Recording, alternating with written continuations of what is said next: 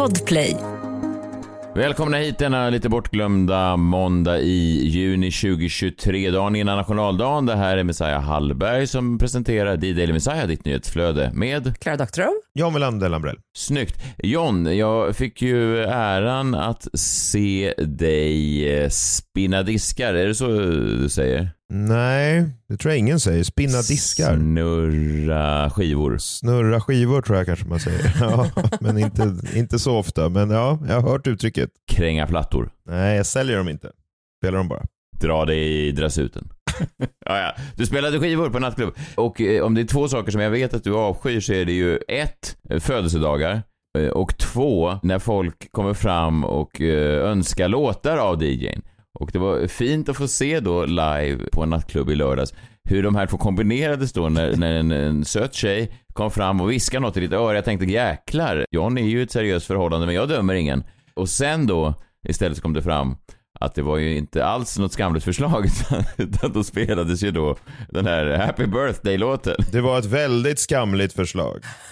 Skamligast av alla. Det var den, den låten hon ville ha och hon fick den. Alltså grejen är varje gång när man spelar så kommer det fram kanske tre, fyra sådana här per kväll. Alltså människor då, som då säger, och de säger inte som att du, alltså lite ursäkta nu, de säger det som att det är en helt otrolig grej. Alltså så här, du, alltså min kompis fyller år idag. Alltså som att så här, wow, alltså du kommer ju aldrig ana, vad- du kommer, kan inte tro det, men min kompis hon fyller år idag, ikväll. Vi är ute och firar hennes födelsedag ikväll, eller hans födelsedag ikväll. Det är tre, fyra sådana per kväll då. Men om man ber väldigt snällt och om det är tidigt på kvällen, då har jag en låt med mig som jag då motvilligt spelar. Mm. Det är ju väldigt eh, fint av dig. Alltså det måste ju vara som att det står kanske en muslimsk DJ och så kommer någon fram och säger du kan aldrig tro det, jag firar min baconlördag idag. Skulle inte du kunna... skulle inte du Servera lite kunna- bacon. Skulle inte du kunna steka lite bacon här i DJ-båset? Och så gör man det ändå, för trots att det går emot då någon slags religiös eh, övertygelse. Det är ju jättefint av dig. Jag tyckte det var fint att se. Ja, faktiskt. Ja, ibland så.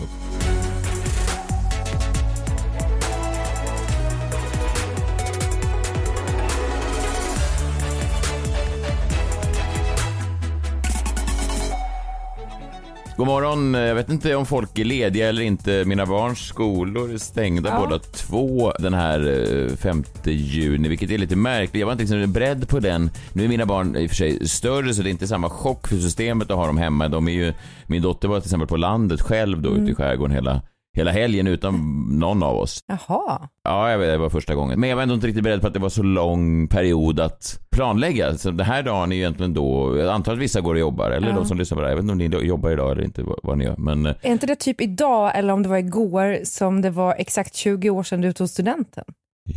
jo, varför, varför vet du det här? Nej, men för jag, det slog mig att igår då den 4 juni så var det 19 år sedan jag tog studenten och du är ju ett år äldre än, än mig och John. Så det måste Mm, du vara, behöver inte trycka på men. du måste fira 20-årsjubileum ju, typ idag. 5 juni 2000, ja det stämmer ju. Det är Det är idag ja. jävla Vad sjukt. sjukt. Ja, vad sjukt. Ja. 20 år. 20 år sedan. Och då var jag ju 19 då, så nu har jag då levt, ja för första gången då längre än den tiden som var fram till studenten. Det var ju, ja just det. Och vad har jag gjort av de där 20 åren? Ingenting känns som. Det känns som jag fortfarande går och, jag var ju för fan, det här är också sjukt ju. Jag var ju såg då, för bara några veckor sedan såg jag då eh, Money Brother-artisten firas 20-årsjubileumet från den skivan Blood Panic som släpptes dagarna innan jag tog studenten och jag minns att när jag skulle på min studentskiva så satt jag själv och drack eh, turkiska pepparshots hemma i mitt sovrum och förfestade. För man kan förfesta själv, det är inte sorgset. Det är faktiskt nästan bättre än att ha folk med sig. Ja, det kan man göra. Och då hade jag den skivan på och nu firar den 20 år och nu har jag såg om den så att det finns ju någonting i det där att, att det grundläggs väldigt mycket de där första 19 åren och sen resterande hur många år man får, 80 år, så försöker man bara hitta tillbaka till de där Alltså inom musik och kultur och så här. Det är ju, men det har väl hänt roliga grejer också. Jag har fått barn, det är kul. Den här Ja. podden har ju startat. Kul i alla fall. Eh, Och om ungdomar uh, lyssnar på det här ska ta studenten strax. Ja men det, åh, de har ju inte satt igång än i Stockholm, de här jävla mm, flaken. Jo då, de var i fredags. Var de? Mm. Jaha. Okej, ja, jag har inte sett dem i alla fall. De här där man, måste stå, och det blir svårare för varje år. Jag, jag hatade det i och för sig redan året efter jag tagit studenten. Den här, den här muntra stämningen som är på flaken. För den är ju eh, bedräglig och så vidare, vet man ju om att ja, drömmarna kommer inte slå in och allt sånt där. Men det vill man ju inte säga till dem så då är det bättre att inte mötas. Jag vill inte möta sådär mycket glada ungdomar. Det tycker jag är, är, är genant för oss bägge. Jag tycker det är deppigare med de som står på trottoaren och tittar på den och så kan man höra dem mumla och vänta bara. Och så där. Det tycker jag är ännu deppigare. Deppigare än det här att jag sitter i en podd och säger samma sak. Nej, nej men jag bara menar att stå på gatan och säga så här, ja, men, vänta, jag vet inte, det, det tycker jag är, ja jag vet inte. Men jag håller med, det är, en, det är en obehaglig tid. Jag vet inte varför man, man mår lite konstigt när de där flaken kommer. Det kanske påminner en om att det var 20 år sedan man tog sig Ja, faktiskt. Ja, det är väl bara en sån tydlig markör att det där flaket kom och gick och att jag vet inte, strunt samma. Eh, vad har hänt i helgen då? Jo, Eskilstuna-Kurirens chefredaktör Eva Burman skrev i en text att hon hade kastat ur sig följande ord och fått medhåll. Eskilstuna, där hon då bor. Eskilstuna har blivit ett riktigt rövhål. Varför bor vi kvar här? Det är väl många som, alltså om man ska vara sån, jag förstår att, att hon menar att det har hänt nu, men om man ska vara sån så kan man väl hävda att Eskilstuna aldrig har haft någon slags, det är, det är få som har nämnt den stan i samma andetag som New York eller Paris eller London. Nej, det är det nog inte. Hon säger sen, vi lever i en otrygg stad och mina barn och mina vänners barn, alla känner någon som blivit dödad eller som skjutit någon. Det låter ju för sig fruktansvärt om det är så. Alltså bara att det bara är en, en armlängds, armlängd bort så har någon antingen då blivit dödad eller skjutit någon. Det verkar också vara väldigt så kill or be killed. Jag menar bara att om det verkligen är så så är det ju såklart hemskt. Men jag menar just att, att Eskilstuna har ju varit känt i till exempel kulturkretsar i decennier som en av de här städerna som är sånt som ett sånt jävla Bermuda-triangel att det är omöjligt att sälja biljetter där. Att det är liksom, de, de hatar kulturen i den där stan. Och ehm, eh, Kent, som kommer ju från Eskilstuna, de har väl aldrig beskrivit den stan särskilt positiva ordalag så att det finns väl en men den stan kommer väl med bagage. Du hade väl um, sommarställe strax utanför Eskilstuna John och det var väl inte jättemuntert kanske åka in alltid dit? jag minns det ju som muntert men jag var också sju år. ja. ja, det mesta är faktiskt muntert. Ja men det fanns affärer och sånt där som det inte fanns då på vårt landställe vilket är ju liksom, alltså det är väl något på sommaren då man inte hade varit inne i stan. Det minns jag ju som, men som sagt, jag har inte varit tillbaka där på länge och eh, inte jättesugen heller. Jag tar New York först. Det kan jag förstå. Något annat som har hänt här det är att artisten Lorentz ska få eh, barn. Ni ja, minns Lorentz? han försvann bara. Ja, han gjorde det och det som är lite märkligt då är ju hur, de, alltså hur han nu för alltid kommer omnämnas i artiklar. Då i en trevlig artikel som säger Lorentz ska få barn så är det ändå liksom huvuddelen av Aftonbladets artikel är så. Lorentz blev hösten 2021 anklagad för att ha haft en relation med en kvinna innan hon fyllt 18. Hon menade att han manipulerat henne och bjudit henne på droger. Anklagelserna fick stor spridning på sociala medier och det slutade med att Lawrence eh, la ner sin artistkarriär. Eh, profilen nekar till anklagelserna eh, i en intervju med Göteborgs-Posten. Jag har inte gjort det här, säger han. Och sen avslutas artikeln med någonting som egentligen borde ju göra att egentligen stycket innan inte borde ens skrivas. Lawrence var aldrig misstänkt för något brottsligt och har heller inte varken åtalats eller dömts för något.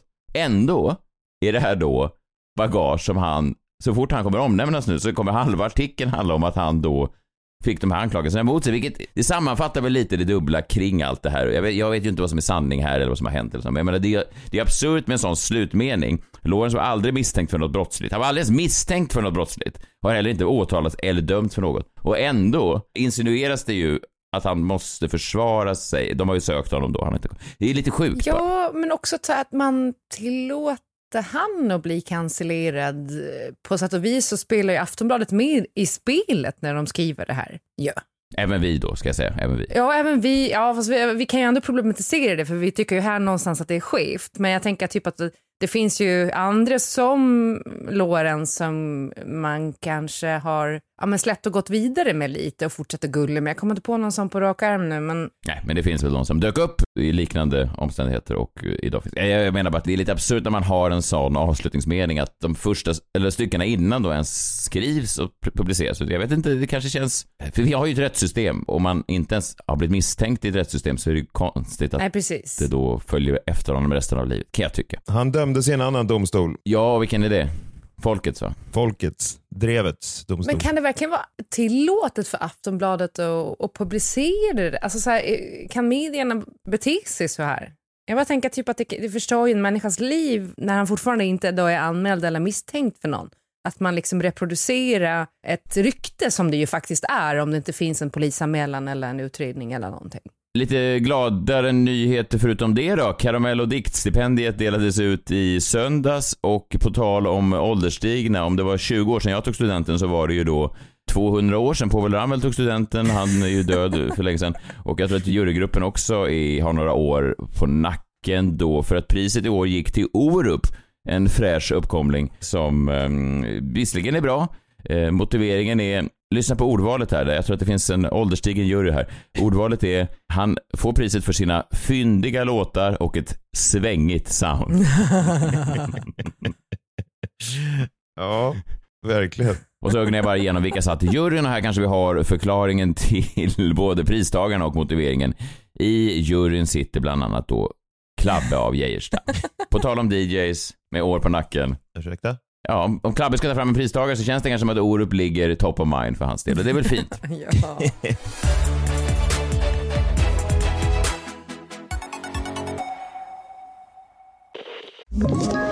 Ett poddtips från Podplay. I fallen jag aldrig glömmer djupdyker Hasse Aro i arbetet bakom några av Sveriges mest uppseendeväckande brottsutredningar går vi in med hemlig telefonavlyssning och, och då upplever vi att vi får en total förändring av hans beteende. Vad är det som händer nu? Vem är det som läcker? Och så säger han att jag är kriminell, jag har varit kriminell i hela mitt liv men att mörda ett barn, där går min gräns. Nya säsongen av Fallen jag aldrig glömmer på Podplay.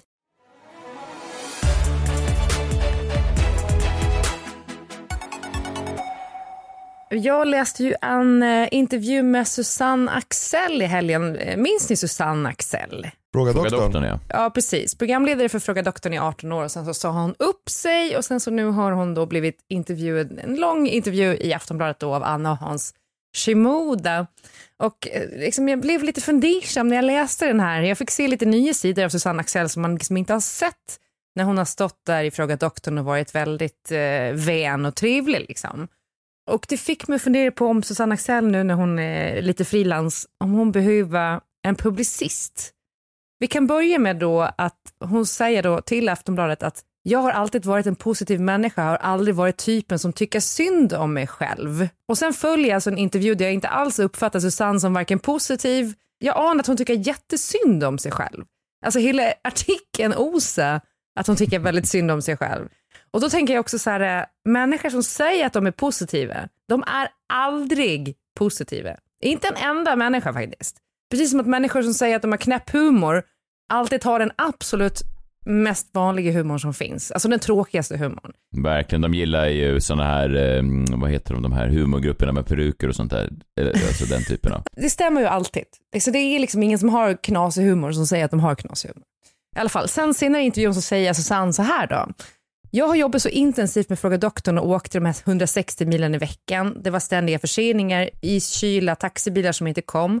Jag är en slitvarg, men det har jag inte alltid fått cred för. Så är det. Men livet är inte rättvist. Ibland tror jag till och med att det är bra att vara en diva i tv-branschen. Då ställer sig alla givakt. Jag har alltid varit en i gänget, men jag vet inte om det alltid har funkat till min fördel.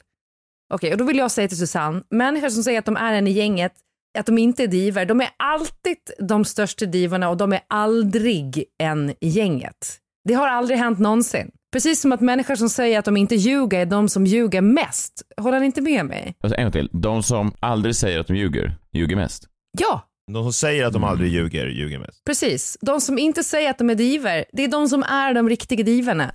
De som alltid, de som säger att de är en i gänget, de är aldrig en i gänget. Men vad var det som hon hade slitit så mycket med? Alltså taxibilar som inte kom. Är det det hon, Ja, var, men hon... hon- är upprörd över? I intervjun så berättade hon att hon insåg att hon ville sluta med Fråga doktorn när, när hon stod och väntade på tåg som aldrig kom och hon tyckte att hon har slitit med det här i 18 år. Men alltså det är ju inte, det är ju egentligen inte programmet som är problemet, det är ju den svenska kollektivtrafiken som är problemet. Men till sist då så, eh, som jag också kände var lite så här, jag fick en annan bild av Susanne Axel, eh, det är då när hon får frågan om just Kry och eh, vad folk tyckte om det. Och då svarar hon så här, det är väl att jag ska sitta hemma och rulla tummen och tänka på min tid i doktorn. Massa människor som inte alls har inblick i mitt liv sitter och har massa åsikter och det tycker jag är helt sjukt. Ja, är det så jävla märkligt då att man tycker att det är lite finurligt att hon går från Fråga doktorn, ett public service-program som hon gör i 18 år och blir synonymt med Och sen går det till då Kry, som man måste säga ändå kanske är raka motsatsen till public service. Så det är privat vård. Och det kan väl vara jättebra på sitt sätt. Vi behöver inte ha åsikter om det här och nu. Men jag menar bara att folk har åsikter om att hon går i reklam för Kry är väl helt naturligt. Och det får hon ju bara köpa. Skratta hela vägen till banken. Och så får vi hoppas då att den här publicisten som jag nu tänker att Susanne Axel har anställt efter att ha lyssnat på mig också kan förhandla fram ett nytt tioårskontrakt med Kry. Och sen så är hon ju sett in i pensionen. Tack och hej, Susanne Axel. Men vi ska väl lägga till också att det finns ingen polisanmälan mot Susanne Axel för hennes Kry-samarbete. Bara så att vi får med det.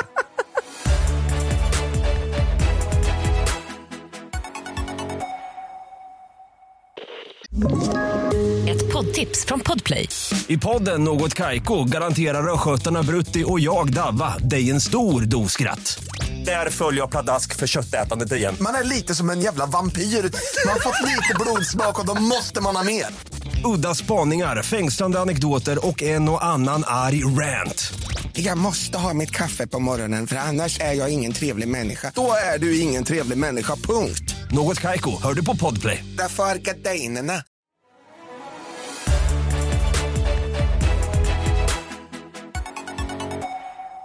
Okej, John, eh, dags för ditt lilla segment. Långt uppe på vinden där hittade han den. Det var en tombola, han sa fint att se dig min vän. Han gav den ett namn och den öppnade sig. Det blev en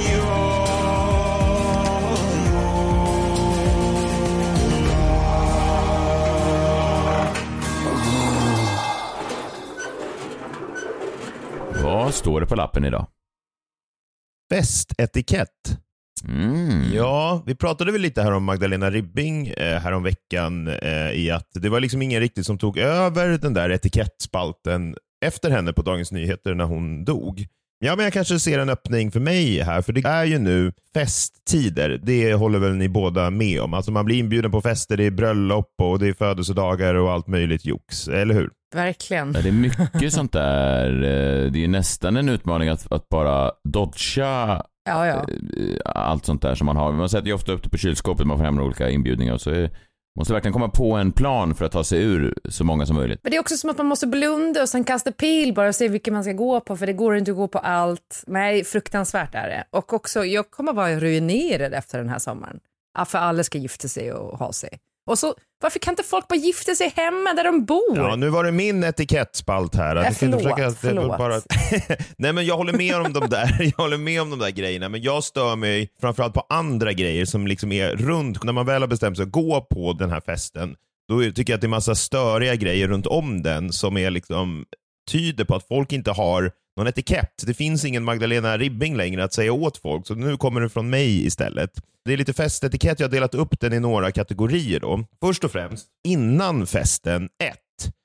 Skriv inte i Facebook-evenemanget att du inte kan komma.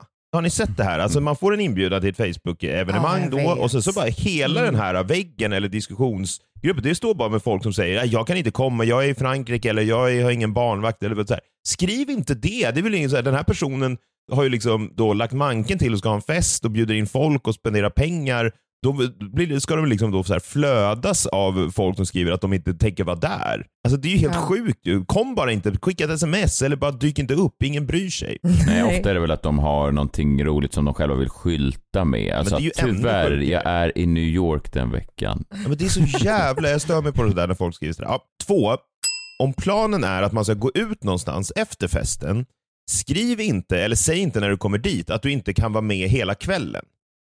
Alltså det här tycker jag är också ett vanlig grej som man ser då, att folk dyker upp eller skriver så här: jag kommer eh, på festen men jag kommer inte kunna följa med ut sen. Ingen bryr sig. Kom bara och gå när du vill, det, är inget, det spelar ingen roll. Dra liksom inte ner stämningen på festen innan den ens har börjat. Nej, verkligen. Och sen då, jag har några fler här på själva festen då. Och det här är till, framförallt till folk som, då, som ar- arrangerar festen. Det är inte bara till gästerna här.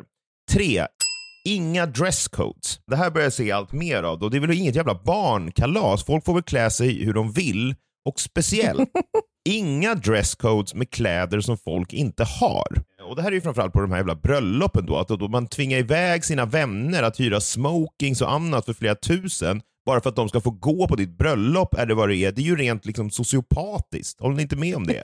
Jo. Ja, får jag fråga dig, är det så att du har blivit inbjuden till ett bröllop i sommar där det krävs smoke? Grejen är så här, det här handlar inte om mig. Det är bara så här, alla har blivit inbjudna. Nej, fast det bara lät väldigt... Jo, jag vet. Det lät väldigt... Så här, det- jag, alla har varit inbjudna på bröllop där det står så här. I alla fall kanske det är killar, jag vet inte om tjejer utsätts för samma sak, men det här dresscode, smoking, då måste ju då hela bröllopssällskapet åka runt till de här konstiga smokinguthyrarna då och, och stressa och liksom hyra för flera tusen och sen ge tillbaka i, i ett bra skick. Alltså det är ju helt absurt liksom. Ja, ja, nej jag vet. Alltså, som kvinna så har man ju, alltså, det, det är ju med olika typer av klänningar som man bara kan använda på bröllop. Men jag hade klädselfest på mitt bröllop och det var folk som hörde av sig och inte förstod den klädkoden. Men om du bjuder in till en fest, kommer inte folk då klä sig festligt? Alltså måste du skriva Ja. dresscode? Jag förstår inte ens vad det betyder. dresscode ja, ja, nej, nej nu, nu låter du som alla våra gäster typ, men det fattar Ja, men- man väl. Alltså klä dig så som du skulle om du går på fest bara. Jag vet, men det är ju som ett barn. Folk vet väl för fan hur de ska klä sig. Tror du att folk ska komma dit nakna om du inte skriver dresscode?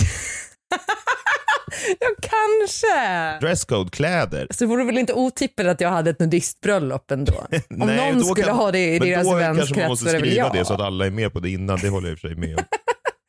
Fyra.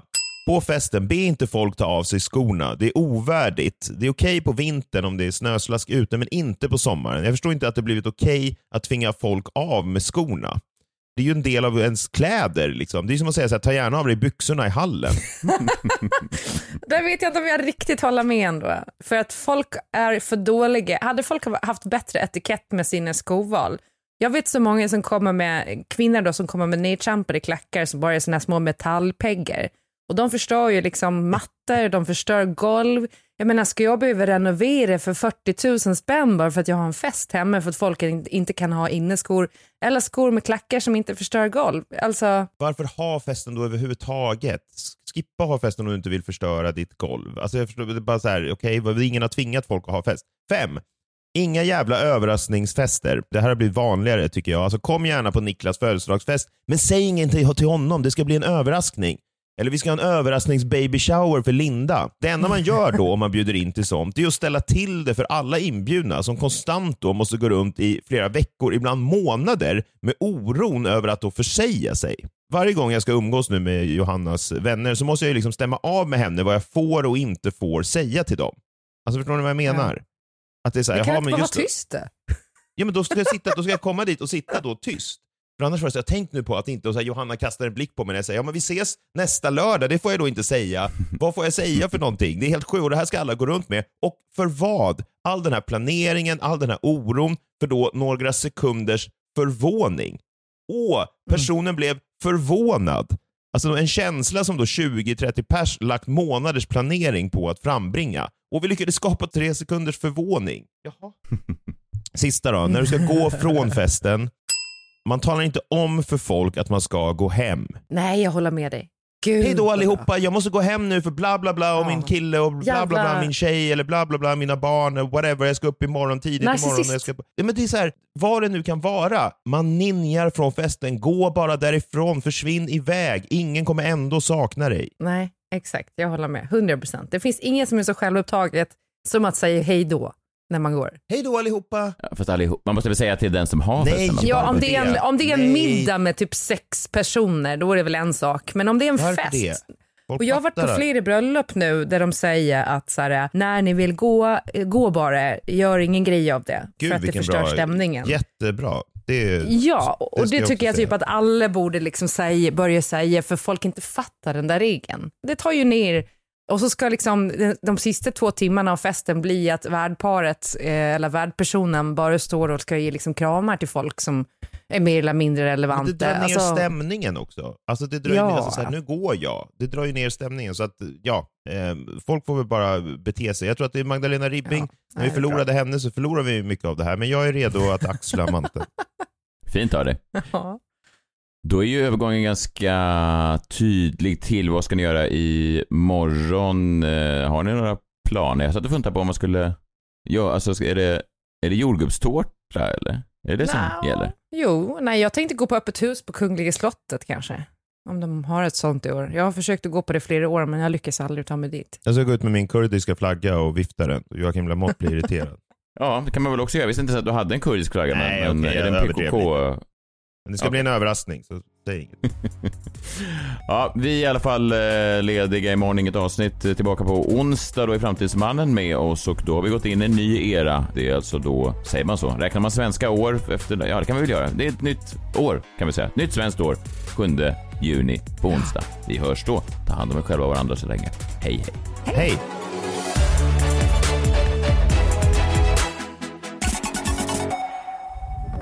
Podplay, en del av Power Media. Ett poddtips från Podplay. I fallen jag aldrig glömmer djupdyker Hasse Aro i arbetet bakom några av Sveriges mest uppseendeväckande brottsutredningar. Går vi in med hemlig telefonavlyssning och, och då upplever vi att vi får en total förändring av hans beteende. Vad är det som händer nu? Vem är det som läcker? Och så säger han att jag är kriminell, jag har varit kriminell i hela mitt liv men att mörda ett barn, där går min gräns. Nya säsongen av Fallen jag aldrig glömmer på Podplay.